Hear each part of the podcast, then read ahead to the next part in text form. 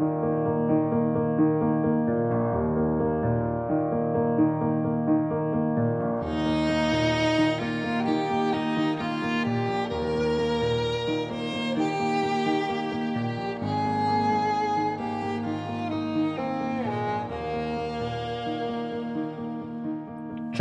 Charlie, episodio 4. Il wargame non è una cosa seria.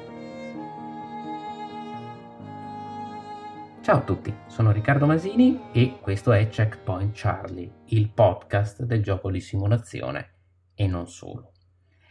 Oh, eh, vi do il benvenuto nel nostro posto di guardia, come all'inizio di ogni episodio di questo podcast e, e commento da subito un po' questo titolo strano eh, questo titolo un po' strano che ho voluto dare all'episodio. Il wargame non è una cosa seria. Cosa significa? Detto da me che sono un wargamer appassionato, wargame è gioco di simulazione, eh, da tanti anni, ormai da tanti decenni devo dirlo, può sembrare un po' strano. Lo studio, lo pratico, mi ci appassiono e poi vengo a dirvi che non è una cosa seria. Che cosa significa? Eh, vi faccio quest'altra domanda. Che cosa significa quando una cosa è seria? Voglio dire, sì, è rigorosa, sì, è precisa, sì, è dettagliata, è basata su regole ben definite, ma quando tutto questo da serio si trasforma in qualcosa di serioso, che è una roba ben diversa. E vedete, questo, questo problema della seriosità è un problema veramente insito, congenito al gioco di simulazione. L'abbiamo detto tante volte, il gioco di simulazione vuole rappresentare la realtà tramite modelli, sistemi, dinamiche e tutto il resto. E, e per farlo ha bisogno di una certa precisione. Non può andare eh, in giro uh, per, con, con, la stessa libertà che può avere un gioco astratto, ad esempio, che appunto sta un po' nell'iperuranio delle sue forme, dei suoi calcoli e tutto, o anche di un board game generico che in fondo sì ha un rapporto con il contenuto, con la sua ambientazione, però questo rapporto non è poi così stretto. Ecco, no, il gioco di simulazione questo lusso non se lo può permettere, mm, deve avere appunto un rapporto con la realtà di riferimento, la realtà che vuole rappresentare e per farlo eh, deve avere una certa precisione, una certa dettaglio. Per avere questa precisione e questo dettaglio, beh, deve essere serio. Il gioco, ossia, deve essere preciso, deve avere del suo rigore nel contenuto, ma il giocatore deve essere per forza serio anche lui? Ora, questa domanda è quella che mi ha spinto a fare questo, questo episodio, perché lo dico anche, anche nei confronti di, ma sì, anche di amici, di persone comunque di cui ho molta stima e che conosco, eh, beh, sento vedo spesso un atteggiamento nei confronti nei confronti del wargame eh, veramente un po', dai, su, diciamocelo, un po' pesante, mm, nel senso migliore del termine, attenzione, cioè eh, li vedo così concentrati, così coinvolti all'interno del gioco di simulazione, che forse, forse, spesso, alle volte anch'io, eh, attenzione, alle volte anch'io, non, non mi tiro fuori, però insomma spesso noi appassionati, ecco, diciamocela così, eh, ci eh, concentriamo troppo sulla simulazione, sul modello, sulla rispondenza al realismo, eccetera, e ci dimentichiamo che quello che stiamo facendo è un gioco. Ecco, che cos'è dunque? Allora, qual è la differenza tra serio e serioso? In effetti, in effetti è un po' tutta qui. Essere serio significa essere precisi, mm? prendere le cose in maniera ragionata, ponderata, non fare le cose a caso, così come capita. Essere serioso è ritenere che quello che si sta facendo sia qualcosa di più, forse anche di meno, di un gioco. Il problema è che appunto il gioco e l'approccio che noi abbiamo con il gioco può certamente essere serio, ma nella sua essenza il gioco mantiene qualcosa che va al di là della serietà. Ed ecco, questo qualcosa è quello che noi non dobbiamo perdere, anche e soprattutto nel gioco di simulazione.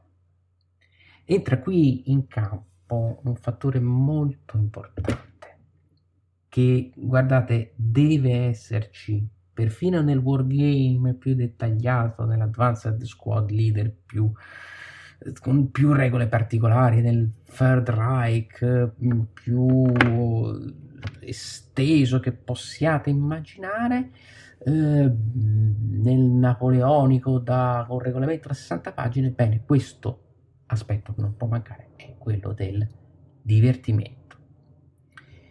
Eh, divertimento, attenzione, beh, divertimento allora cosa significa? Appunto non essere seri? No, assolutamente no. Anzi, si può essere estremamente seri nel ricercare il proprio divertimento. Che cos'è divertimento in fondo? Divertimento, mh, mm, la parola stessa viene, come tutte le nostre parole, dal latino. Divertimento, divertire, viene da divertere, indirizzare verso qualcosa di diverso cioè verso una realtà altra, ok? Verso una situazione altra diversa dalla normalità. Questo non è affatto incompatibile con la serietà, perché lo possiamo fare in maniera spensierata, così, un po' per andare in giro a fare le cose a caso, però lo possiamo fare anche in maniera, in maniera seria. Non dobbiamo farlo in maniera seriosa, perché l'essere seriosi, la serietà per la serietà, eh, non solo uccide il divertimento, ma uccidendo il divertimento uccide anche il gioco. Vedete, ecco, nell'ambito del gioco di simulazione, questo è un passaggio un po' delicato, il fatto che gli argomenti rappresentati siano seri, perché stiamo parlando di guerre, di conflitti, di cose molto gravi, anche di cose molto brutte, di per sé di passaggi storici drammatici, però non significa che il rievocarli debba essere altrettanto pesante, ossia noioso. Fate questa prova, provate ad avvicinarvi una volta a due wargamers che se ne stanno chini sulla loro mappa, con le loro mille pedine, tutte le tabelle, eccetera. Li vedete lì concentrati eh, e tutto, e pensate, beh, quei due eh, sono serissimi, Ebbene, quei due wargamer, se stanno vivendo correttamente, diciamo anche questa esperienza, cioè se la stanno sfruttando a pieno, in quel momento si staranno divertendo da matti. Eh, divertendo in che senso? Appunto, divertendo, cioè si stanno proiettando in una realtà altra. Nel farlo eh, hanno un loro coinvolgimento, subiscono anche degli spostamenti emotivi psicologicamente vengono coinvolti in questa realtà altra. C'è un momento di passione. E certo sì, c'è la serietà nella precisione del modello, ma c'è anche questo elemento profondamente emotivo, non solo razionale. Molto spesso, lo dicevamo, il wargame, soprattutto il wargame, gioco di simulazione un po' meno, però il wargame soprattutto viene presentato come una roba eh, beh, molto eh, stesa, molto scientifica, molto statistica, molto razionale. E questo ce lo fa da un lato, crea un problema di accessibilità al wargame stesso, cioè ce lo tiene lontano dall'altro ce lo fa apparire veramente un po' noioso, cioè diciamo, ma in tutto questo appunto il divertimento dove sta? Beh, il wargame non nasce per questo, non nasce per questo motivo, vi potrà sembrare strano. Il wargame, almeno quello civile, no? Non quello professionale, non quello del centro studi. in cui molti purtroppo appassionati, forse un po' troppi, pensano di trovarsi quando stanno davanti a una delle loro mappe. Beh, il wargame nasce per divertire. Quando nasce il wargame civile, eh, diciamo come lo conosciamo oggi, l'ex encounter, no? Nasce nel 58, Avalon Hill, poi mano a mano fino agli anni 60 SPI e gli altri, eccetera. Ma nasce per divertire. È un prodotto editoriale, è un prodotto commerciale, è un prodotto di intrattenimento. Lo so, a qualcuno fa un po' paura questo termine, forse anche dà un po' fastidio accostare il wargame all'intrattenimento. Ma ragazzi, è intrattenimento, prodotto culturale di fascia alta, fatto è quello che volete, base scientifica, ma rimane sempre e comunque un prodotto di intrattenimento. E nasce negli anni 60 e 70 che erano dominati al cinema, alla televisione, negli Stati Uniti, ma non solo, poi dopo anche da noi, dai grandi film di guerra, dai grandi film storici, no? Andava da, da, da, Antonio e Cleopatra fino a quell'ultimo ponte, il giorno più lungo, eh, la, i lunghi giorni delle aquile che sulla battaglia in Inghilterra, insomma, tutta questa bella roba qui. E il Wargame voleva fare la stessa cosa, in maniera un pochino più precisa, fatta meglio. Arrivano vari Dannigan e altri che vogliono maggiore scientificità, però anche loro vogliono divertire la gente. Allora, questo divertimento, no? Che è serio, ma non serioso. Questo divertimento eh, nel rievocare gli eventi storici. Da dove nasce? Nasce dalla possibilità che il wargame mi dà di immergermi mh, mm, pienamente, di farmi coinvolgere nel loro dramma e scoprire le loro dinamiche, sottraendoli a delle visioni un po' troppo sbrigative, io le chiamo un po' le, le logiche della Roma-Lazio, dell'Inter Milan, no? Ste logiche un po' da derby, eh, mi piace più Tizio, mi piace più Caio. Da un lato, quindi alla superficialità della trattazione, un po' troppo cinematografica, diciamocelo anche, ma dall'altro anche sottraendolo all'eccessiva freddezza di trattazioni storiche troppo formali, librone di storia del trattato, del corso dell'università, eccetera, della scuola e tutto, e cominciare a capire davvero da dentro, come? Tramite il coinvolgimento, che nasce quando? Quando c'è il divertimento coinvolgimento, divertimento, serietà, beh sì, vanno tutti quanti di pari passo, vanno tutti a braccetto.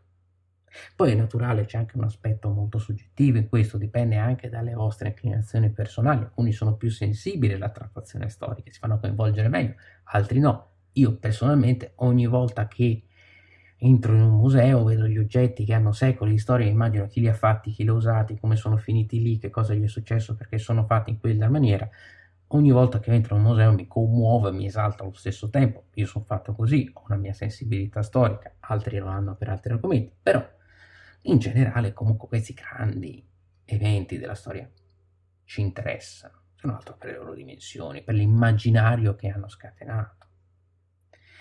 E eh, quindi, allora, torniamo indietro, torniamo a questi vecchi anni 60, 70, quando nasce il Wargame. Il Wargame nasce, e il gioco di simulazione in generale, nasce come qualcosa di molto più semplice ed accessibile di quanto si pensi oggi, perché noi oggi siamo un po' figli di un po' della degenerazione, diciamocelo anche che c'è stata negli anni 80-90, del eh, stratificazione no? di regole, di dettagli. Tecnicamente in gergo si chiama Chrome, cioè tutte quelle regolette particolari per dire che quel reggimento A più 1 si attacca dalla collina piuttosto che dalla montagna, quel tipo di carro armato ha un, un'efficienza maggiore contro quell'altro, ma se invece viene attaccato dalla fanteria, tutta questa bella roba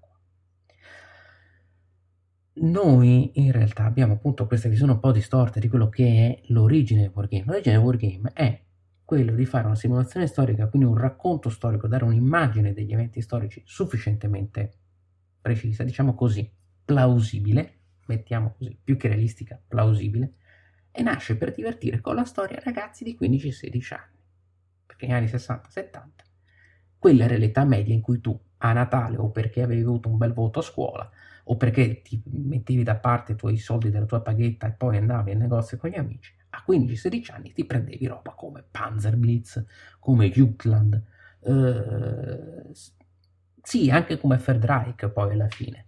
Cioè tu avevi subito accesso a quell'età, a quella che poi nella generazione successiva sarebbero stati i giochi di ruolo, stessa identica cosa. Quando vedete Stranger Things, i, i ragazzi che giocano a giochi di ruolo, se quella scena fosse stata girata vent'anni prima, se tutta la storia fosse stata spostata vent'anni prima, probabilmente quei ragazzini avrebbero giocato con un wargame.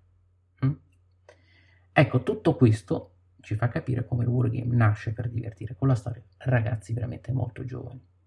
E proprio per questo, per esempio, io a, a, oggi, arrivando al giorno d'oggi, amo così tanto i cosiddetti light wargames, cioè i wargame leggeri. Eh, quelli che stanno arrivando adesso, che possono essere Hands in the Sea, Undaunted, eh, eh, sì, adesso devo vedere un po', ma già mi piace, mi, mi, mi interessa Ancient Civilizations of the Inner Sea, mi piace l'impostazione, possono funzionare o meno, però mi interessa. Uh, Nations at War, cioè tutti questi wargame leggeri, anche Force Hunter, anche Force Hunter, questi giochi di simulazione leggeri che hanno meccaniche innovative da un lato. E per questo mi piace, mi piace che hanno meccaniche innovative, perché raccontano in maniera originale diversa la storia, la storia che ho visto raccontata in mille modi nei giochi di simulazione tradizionali, adesso improvvisamente mi trovo degli altri giochi di simulazione che oh, mi aprono altre prospettive, e dall'altro perché per la loro essenzialità mi paiono molto più vicini allo spirito dei vecchi Avalon, Hill ed SPI che io stesso giocavo da ragazzo. Quando eh, prendo gli aeroplanini di Wings, eh, Wings of Glory, mi ritrovo nel vecchio Blue Max, se prendo una simulazione di combattimenti aerei troppo dettagliata, beh, eh, sono lontano dal vecchio Blue Max e sono lontano da quello che secondo me dovrebbe essere un wargame. Perché in effetti noi tendiamo a compiacerci un po' troppo, noi appassionati, un po' troppo della complessità dei nostri giochi. La scambiamo per un concetto che suona un po' maniera un po' simile, ma non è la stessa cosa, la completezza. Vedete, complessità non è completezza.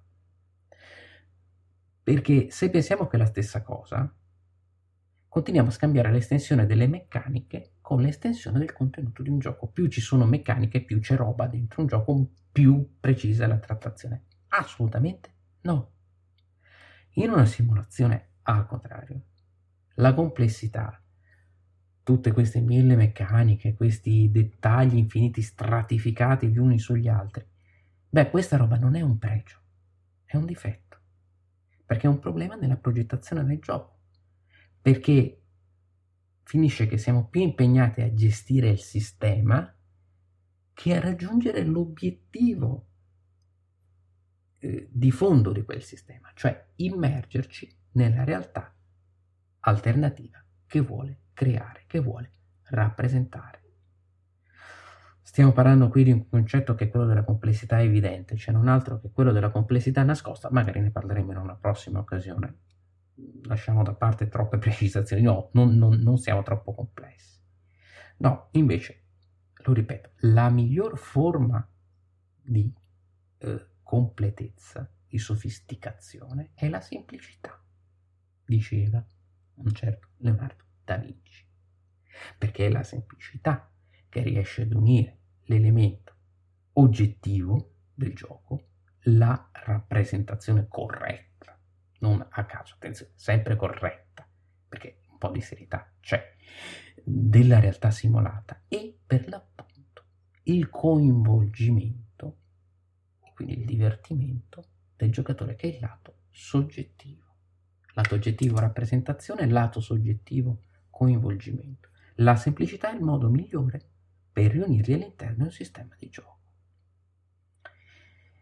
E appunto, purtroppo questo l'abbiamo detto, si è perso un po' negli anni 80-90, che non a caso sono stati gli anni della crisi del gioco di simulazione.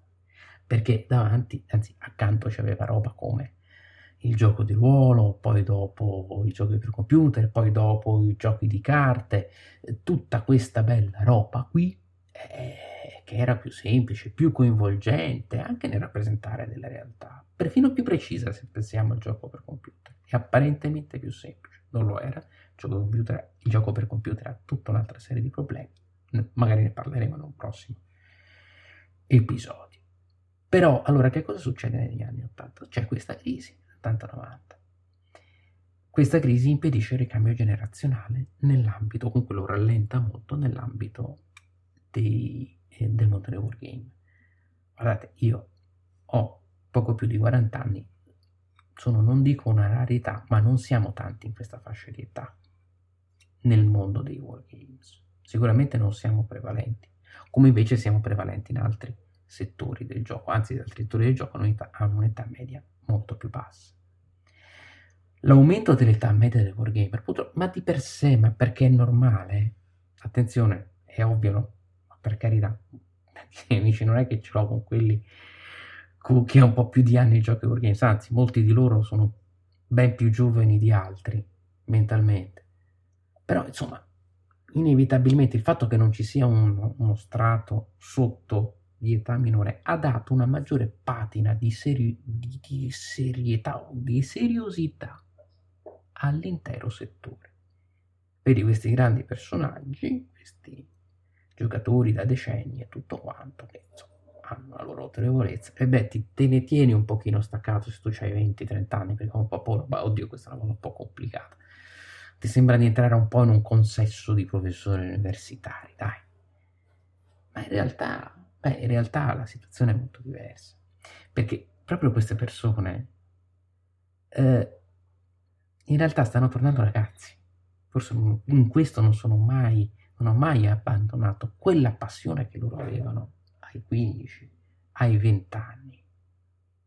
E lo fanno proprio grazie al gioco. Grazie al gioco, come vabbè, adesso sentite, sentite qui il nostro farmer che anche lui vuole intervenire, grazie al gioco. Il coinvolgimento è tutto tornano ragazzi. Diciamocelo, insomma, in, andando un po' a riassumere, peri- c'è un pericolo, ed è un pericolo di fondo molto importante, e che se noi consideriamo il wargame come una cosa troppo seria, scadiamo nella noia. È, inutile, non, non, è inutile nascondercelo. La noia, per l'eccessiva complessità, l'eccessiva seriosità e tutto, è la morte del gioco. E se il dettaglio diventa funzionale eh, soltanto a se stesso, cioè il dettaglio per il dettaglio, la noia vince. Se invece il dettaglio della simulazione, anche la regoletta particolare, è funzionale ad una narrazione del gioco, cioè rimane nel solco del coinvolgimento, del divertimento, in questo caso molto spesso si usano termini, lo vedete che succede quando si usano termini, questo gioco è molto fluido, molto dinamico, allora in quel caso non è più noia, ma è profondità. Ed è, è lì sì che entriamo in un discorso serio, ma veramente serio, non solo apparentemente serio. È una profondità in cui immergersi per esplorare un'avventura intellettuale senza precedenti, che è quella che ci dà il gioco di simulazione. Perché le sue potenzialità, diciamocelo, sono immense di creazione di realtà altre, di esplorazione e di approfondimento anche della consapevolezza della nostra realtà vera in cui ci troviamo, le dinamiche storiche, perché sono successi certi eventi e come certi eventi potrebbero succedere ancora. Purtroppo però questo atteggiamento di dire il wargame è una roba scientifica, una roba seria, una roba importante, eh, crea molta difficoltà nella diffusione del gioco di simulazione, non, non ve lo nascondo. Spesso mi sono trovato a dimostrare giochi con gente che dice ah bello quel gioco mi piacerebbe, mi piacerebbe tanto poterci giocare, però eh, sai, è così complicato. Eh, però sono giochi belli, eh, vabbè, però andiamo a fare qualcos'altro. Ma, ma, ma, ma, ma, perché? Ma vieni, avvicinati al tavolo, sto gioco qua è accessibile se non è troppo complicato, se non è inutilmente complicato. E i wargame più moderni non lo sono, fanno di tutto per evitarlo. Vieni, è solo profondo, ok, ci ragioni un po', oppure anche no, insomma, sperimenti, provi. Non è qualcosa di così importante, non stiamo facendo un esame universitario, stiamo facendo un gioco. Però attenzione, l'atteggiamento che si deve avere per diffondere questo gioco non è che tu prendi il gioco di simulazione e fai il wargame spiegato al popolo. Mm? Cioè lo diffondi, tu stai sotto un bel piedistallo e dici, beh, adesso vi faccio vedere quali sono i veri giochi. No, perché i nostri giochi di simulazione valgono esattamente come tutti gli altri. In alcuni casi anche meno, ce ne sono altri tipi di giochi che sono più belli dei giochi di simulazione. Non è che se un gioco è un gioco di simulazione è più bello, a prescindere. Men che meno si può pretendere che la gente si avvicini al gioco perché gli dici, beh dai, in fondo questi giochi di simulazione wargame sono il tipo di gioco più bello, più serio di tutti. Gli altri sì, sono carini, però dai su, eh, lo vedi, dai, lo vedi da te stesso, eccotelo qua, avvicinati e godi della bellezza del gioco di simulazione. La reazione normale di chiunque è ciao, prendi e te ne vai. No, al contrario, invece, per fare vera diffusione, che non è divulgazione, diffusione, tu devi andare incontro ai possibili curiosi.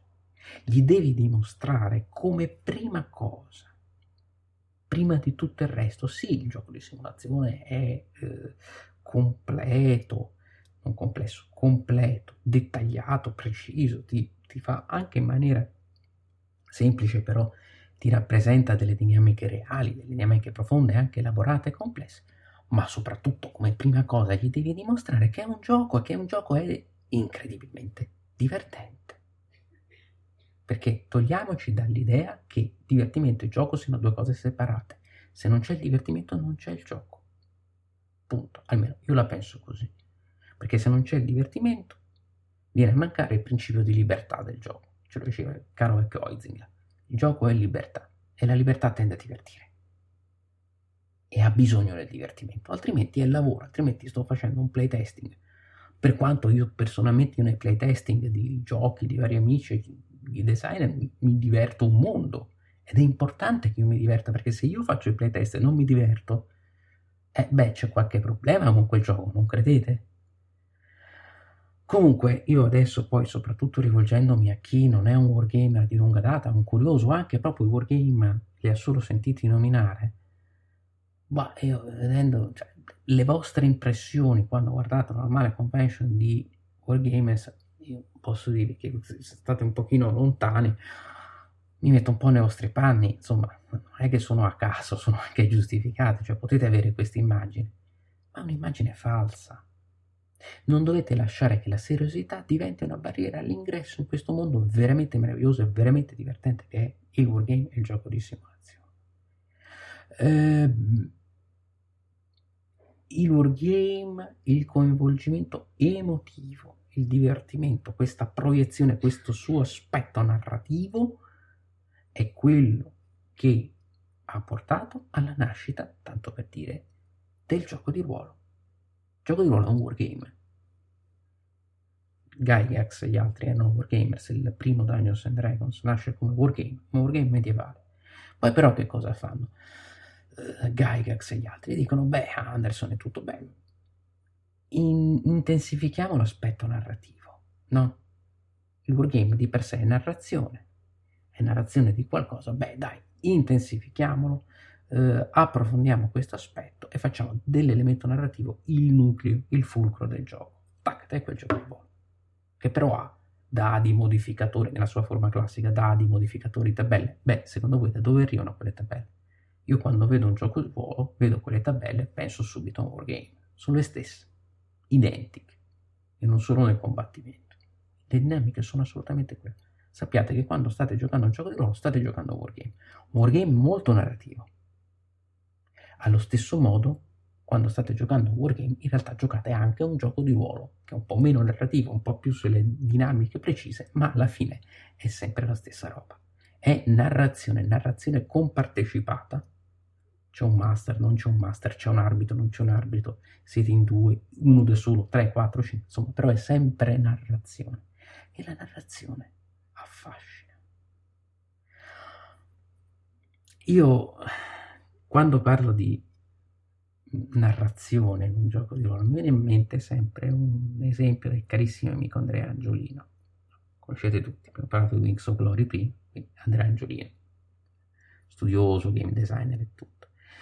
Eh, in rete, in vari punti, eh, c'è l'aneddoto di Andrea, la prima volta che lui ha giocato a Campaign for no, North Africa. Ora, Campaign for North Africa è il gioco del compianto, ai noi, recentemente scomparso Richard Berg, un vero genio, si è detto, che è il gioco più complicato del mondo. No? È quello che si vede in Big Bang Theory che porta Sheldon, che mettono in quella puntata su tutto il pavimento, 8-9 mappe, tutte le tabelle, eccetera. Big Bang Theory lo prendo un po' in giro perché fa 4 fa quattro tiri di dado su tre tabelle diverse, sì, è caldo, nel deserto fa un po' caldo, oggi fa un po' caldo, ecco, è un po' così che è Penn Sport North Africa. Beh, il nostro Andrea era stato invitato una sera, poi leggerete il suo aneddoto, credo che proprio lo trovate cercando il gioco più complicato del mondo su Google, eh, cioè sul portale Gioconomicon e non solo. Eh, beh, il nostro Andrea viene coinvolto in questa partita, dice, ah, eh, insomma, un po' anche lui stesso, no? appassionato, wargamer, eccetera, lui stesso, questa che era diversi anni fa, attorno alla metà degli anni 80, 90, insomma un po', un po' in suggezione, perché insomma chi lo invita è gente appassionata, ha sempre giocato su gioco, lo conosce benissimo, sarebbe in grado di farci una tesi, una tesi universitaria. Gli danno il comando di un'unità un po' così dell'esercito italiano, sono i carri armati leggeri, le tanchette, no? Che ce le avevamo, le classiche, noi chiamavamo scatole di sardine, cioè praticamente erano delle quasi delle topolino, quasi delle macchine un po' blindate con un paio di mitragliatrici sopra, che per un po' di tempo l'abbiamo usata, abbiamo avuto questa grande idea di usarla in Nord Africa e dicono, vabbè dai su, tu c'hai queste truppe leggere, tieni questo lato del fronte, questi, gli altri cominciano turni su turni, ore su ore, e avanti, e la logistica, e il trasporto, e gli aerei, e il supporto di qua, e la marina, e vai avanti, indietro, un'offensiva all'altra. Si dimenticano un po' di Andrea, che con le sue macchinine, piano piano piano piano piano, cosa fa? Passa dal lato sotto, dal lato inferiore della mappa, teoricamente terreno intransitabile quasi, quindi deve continuamente fare una marea di tiri, di manutenzione, di, questi, di usura di questi mezzi, che se ne scassa uno, allora l'equipaggio salta sul, sulla tanchetta dell'altro, più o meno il carburante, insomma, queste tanchette, tri, tri, tri, tri, tri, un esagono, un esagono, un esagono, un esagono, alla fine si dimenticano tutti questi, le tanchette arrivano e poi risalgono su e ti ti ti ti ti entrano in Alessandria d'Egitto che è uno degli obiettivi fondamentali dello scenario. E Andrea a un certo punto dice, vabbè ragazzi, arrivederci, come arrivederci? Ho vinto. Cioè, come ho vinto? Eh, queste tanchette arrivano, hanno conquistato Alessandria, hanno occupato Alessandria. Lo scenario è finito. E io mi immagino la scena di queste tanchette, di un po' la Miyazaki, no? Avete presente, sapete quando fanno tutti gli aerei con tutti quelli, uno come Porco Rosso, no? l'aereo con tutta la gente una sull'altra, attaccata, ste 4-5 tanchette disgraziate con tutti quanti i nostri i carristi uno sull'altro così un paio trainati da cammelli perché ormai se n'è andato il motore eccetera che vanno lì a claxonare per le, le, le, le strade di, di Alessandro Egitto urlando campioni del mondo campioni del mondo con le, con le bandiere fuori eccetera abbiamo vinto abbiamo vinto però vedete, allora fa molto ridere tutto questo. In effetti fa ridere, l'episodio fa ridere. Ma il wargame, ragazzi, è anche questo. Cioè, questa scena è pienamente legittima nel contesto di un wargame. Anche del più serio wargame che esiste, il wargame più complicato del mondo. A Richard Berg non l'ho mai conosciuto direttamente, però un po' sapendo un po' come, come si presentava. Secondo me questa scena sarebbe piaciuta da matti. Se voi leggete i regolamenti di Richard Berger, quelli di Great Battles, ho visto quindi anche di giochi appunto complicati e tutto, oppure anche dei molti giochi leggeri che lui ha fatto, dei molti wargame leggeri che lui ha fatto, l'ultimo è Baroque. Eh, ci sono delle perle in questi regolamenti, veramente dei pezzi del, descrive il, il, il, problema di usare così tanti elefanti come ci dicono le fonti in una certa battaglia dell'antichità. Il problema è che l'elefante va in bagno, anzi non va in bagno, fa dove la fa, e quindi si immagina, visto che dovevano esserci 500 elefanti, dice, bah, però io mi immagino anche l'impatto ecologico, diciamo così, di questi 500 elefanti, che cosa doveva essere. Insomma, ragazzi, il wargame è anche questo è divertimento, è prendersi in giro.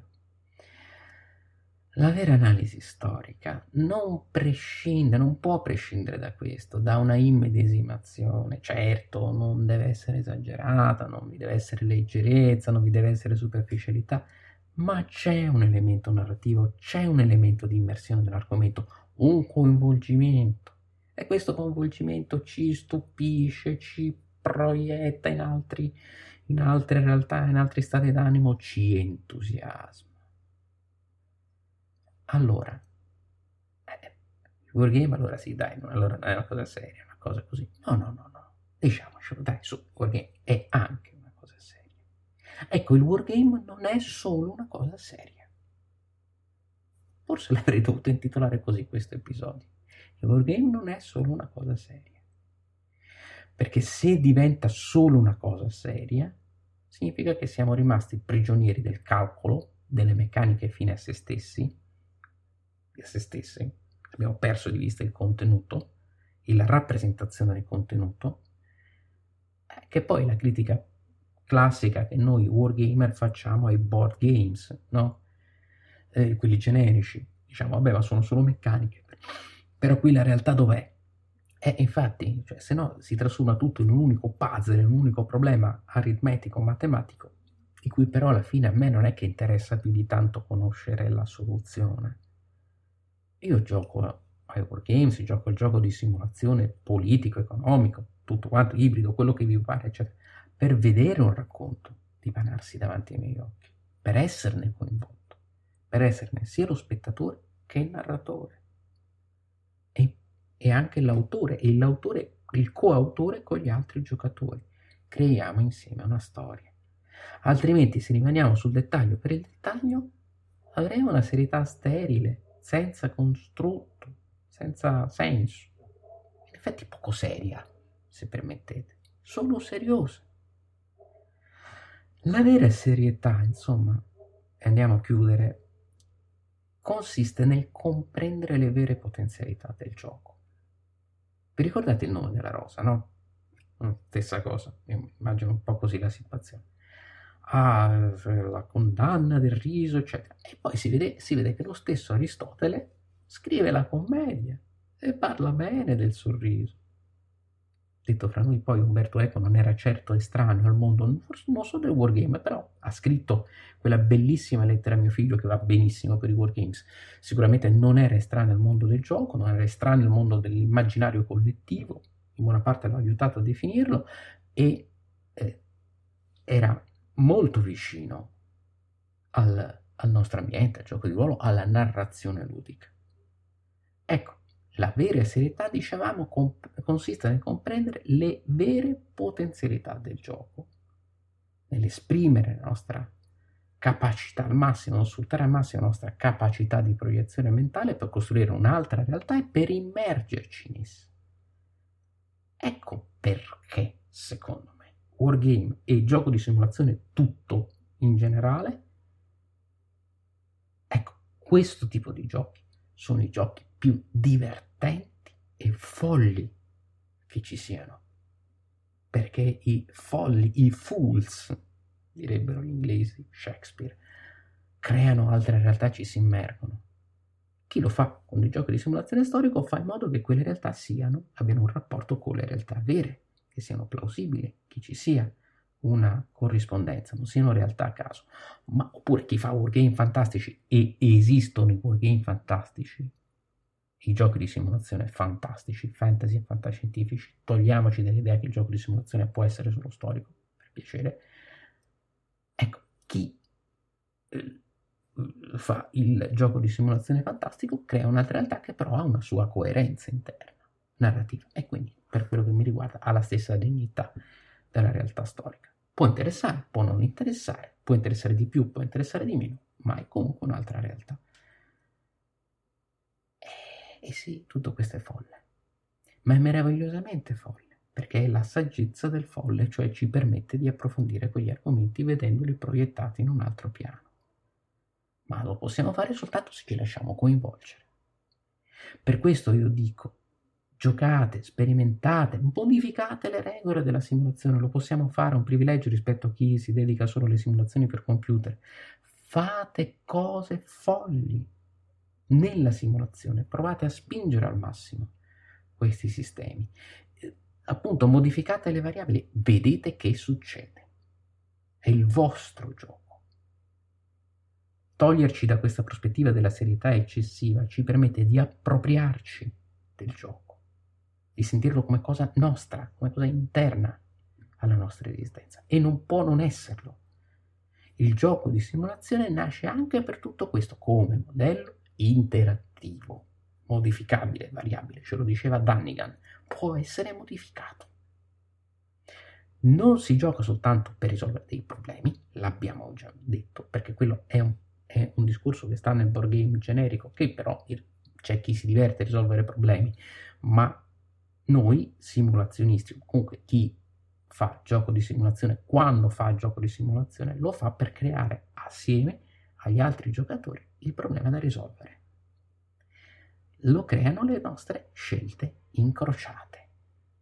Non, non, è il gioco che ci crea problemi, se ci sta creando problemi il gioco, il gioco è sbagliato. Possiamo dire che il gioco può essere sbagliato, possiamo dire che il wargame può essere sbagliato, non è qualcosa di sacro, di intoccabile. Esistono dei wargame sbagliati, esistono anche delle partite degli ottimi wargames che vanno male, che non, non, non si ingrana quella sera e bah, vabbè, no, questa partita non è stata un granché.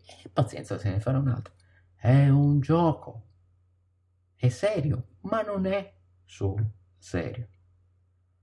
E soprattutto il gioco di simulazione storico non è quell'imparare divertendosi, che è molto scolastico, no? Questa espressione io l'ho sempre detestata, imparare divertendosi. No, no, il gioco è divertirsi imparando. Io mi diverto nel divertirmi imparo. Eh, è un po' diverso. Eh, è aprirsi ad un argomento, esplorare questo argomento. Perché? Perché mi diverte, perché mi piace. E allora associo l'apprendimento al divertimento, ma parto dal divertimento. Il gioco di simulazione tutto libertà, perché è un gioco, ma soprattutto il gioco di simulazione è un gioco libero. È un gioco che ci fa rimettere in discussione addirittura le cose che sono avvenute, dicendoci che potevano avvenire in maniera diversa, è più libero, più anticonformista, più critico, più eh, sì, anticon- cioè, non convenzionale, alternativo, quello che vi pare più eccentrico di questo, che cosa esiste? Più libero di questo, che cosa può esistere? E la libertà è allo stesso tempo sia seria che leggera. Come diceva Calvino nelle sue famose lezioni americane, sono state anche molto travisate, però nel senso più profondo del termine è leggera. E non può non esserlo un gioco che ci fa mettere in discussione delle cose che realmente sono avvenute, che sappiamo che sono avvenute, ma che secondo noi potevano avvenire in maniera diversa. E più queste cose sono reali, più noi le mettiamo in discussione, più noi siamo liberi. E più noi siamo liberi, più ci divertiamo. Se non ci divertiamo, non siamo liberi, non si innesca tutta questa bella catena. E allora stiamo soltanto facendo una ricostruzione, però una ricostruzione da documentario, sì, sarà anche interessante, ma ragazzi, non è così che funziona il wargame. Non è così che poi si innesca quell'altro elemento, io l'ho lasciato in ultimo, non perché è meno importante, ma secondo me che è più importante che è questo senso di allegria, di compartecipazione che sentite nella comunità dei wargamers. Altrimenti non ve lo spiegate.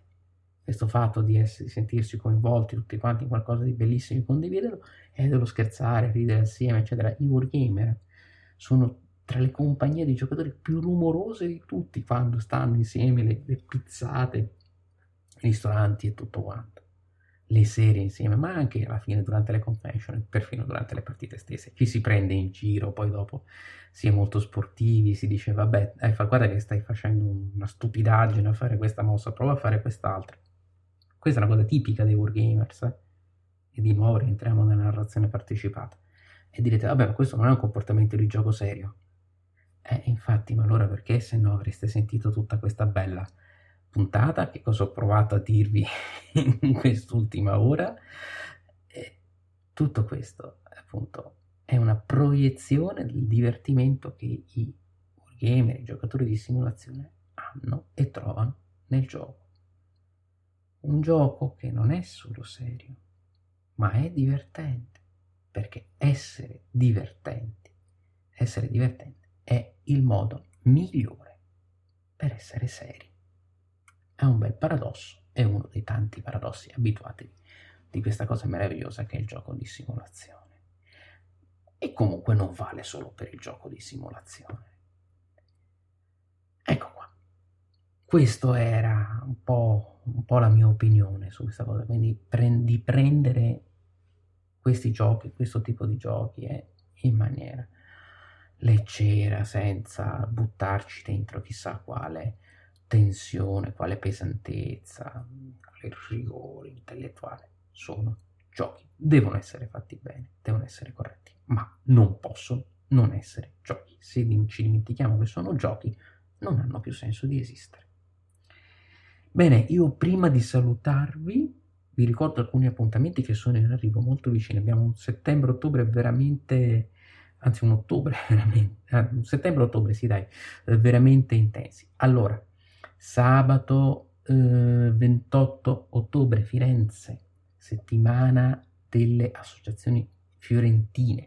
Avremo la presentazione eh, de, con il, il, patrocinio dell'associazione Amici del Museo Stibert, la presentazione Io e mio padre del nostro libro Le battaglie che cambiarono il mondo. Vi lascio poi dopo nel podcast il link alla pagina Facebook e dove eh, su YouTube, questo lo lascio perché la descrizione su YouTube posso modificarla, quella del podcast deve avere un tot di caratteri molto stretto, comunque sia vi lascio il link a questo evento di Firenze 28, eh, 28 ottobre, ora aspettate un attimo che vi ritrovo anche proprio il, l'indirizzo preciso, Biblioteca delle Oblate via dell'Oriuolo 24 Firenze 28 ottobre ore 16 e 30, se non ricordo male, sì, anzi, anzi no, 16, 16, alle 16, scusate, alle 16.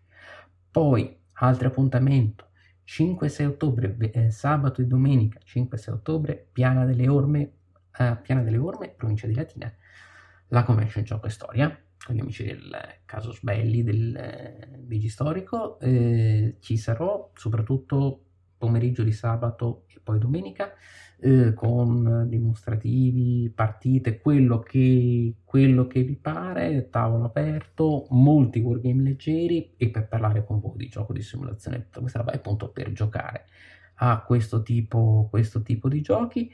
Uh, adesso sto vedendo, appunto, dicevo, sto, probabilmente porterò Undaunted, Ancient Civilizations of the Inner Sea, Tears to Many Mothers, uh, pensavo insomma, anche altri insomma, di, questa, di questa tipologia, Band of Brothers, Band of Brothers, gioco sulla seconda guerra mondiale.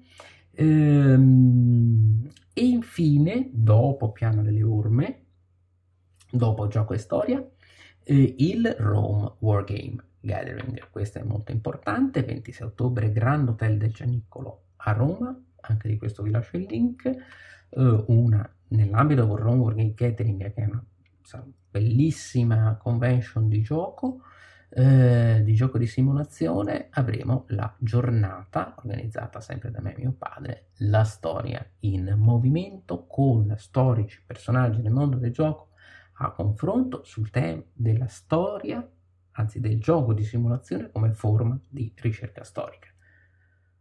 Di nuovo sembra serio, è serio ma non serioso, dai, non è, sarà una bella giornata, avremo ospiti molto importanti, eh, sia nel mondo del gioco che storici, ospiti anche internazionali, autori internazionali che saranno presenti alla convention e verranno a farci un saluto, sto raccogliendo gli argomenti, gli interventi, vi assicuro, sono veramente molto belli, molto interessanti, eh, il tutto sotto il patrocinio della SISM, Società Italiana di Storia Militare, di cui sono un socio eh, da diversi anni. E, insomma, è un bell'ambiente accademico che però, come vedete, è molto aperto alle novità, all'innovazione e anche al pubblico.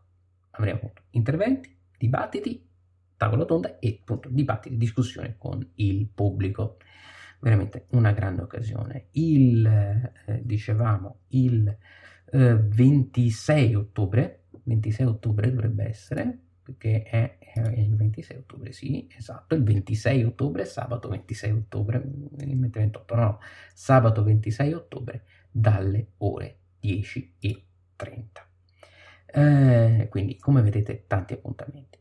Uh, io vi lascio e eh, come sempre vi consiglio di iscrivervi al podcast eh, sulla piattaforma, eh, sulla piattaforma Podbean e di seguirlo anche su YouTube, sul canale blog dove lo, lo rimando e anche su Apple Podcast. Lasciate i vostri commenti, le vostre impressioni e, e poi dopo come sempre vi risponderò non appena possibile perché mi piace sempre avere un po' un'interazione, i vostri commenti sull'argomento di questa puntata, che era un po', non dico complicato, ma un po' delicato, dai, un po' complesso, un po' serio, lasciatemelo dire. Va bene. Allora, io come sempre vi saluto, vi auguro buon divertimento, ci vediamo alla prossima, eh, alla prossima occasione dal vivo o in questi canali, su podcast o canale YouTube e come sempre vi saluto, eh, il nostro turno di guardia finisce ora. Ciao!